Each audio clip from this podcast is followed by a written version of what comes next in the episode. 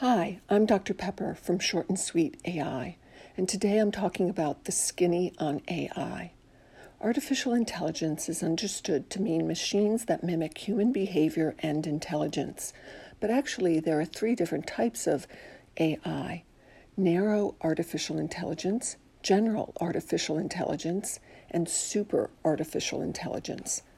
What we recognize as A I in the everyday world, such as Google ranking pages, Amazon knowing what we like, and voice assistants such as Alexa, is considered narrow artificial intelligence, or weak A I. It's considered narrow because the ability to mimic human behavior works within a very limited, narrow context, and it can't take on tasks beyond its field.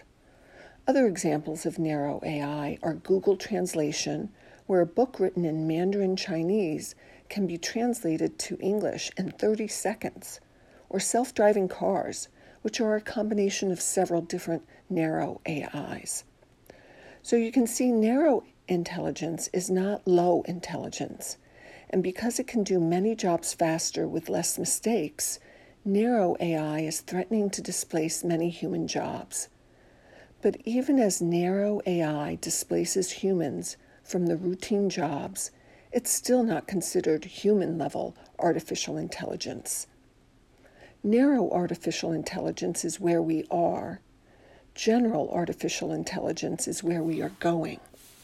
General artificial intelligence, or strong A I, refers to machines that can perform any generalized task which is asked of it, much like a human. This is the sort of A I seen in movies like Her and other science fiction movies, where machine and operating systems are conscious and driven by emotion and self-awareness. General A I would be expected to be able to reason, solve problems, understand uncertainty, integrate prior knowledge and decision-making, all at faster processing speeds than humans, as well as be innovative, imaginative, and creative, and experience consciousness.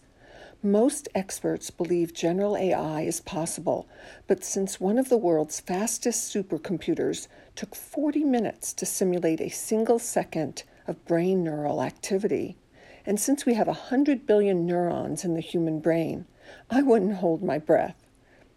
Artificial superintelligence, or super A I, is when A I surpasses human intelligence in all aspects, from creativity to problem solving to general wisdom.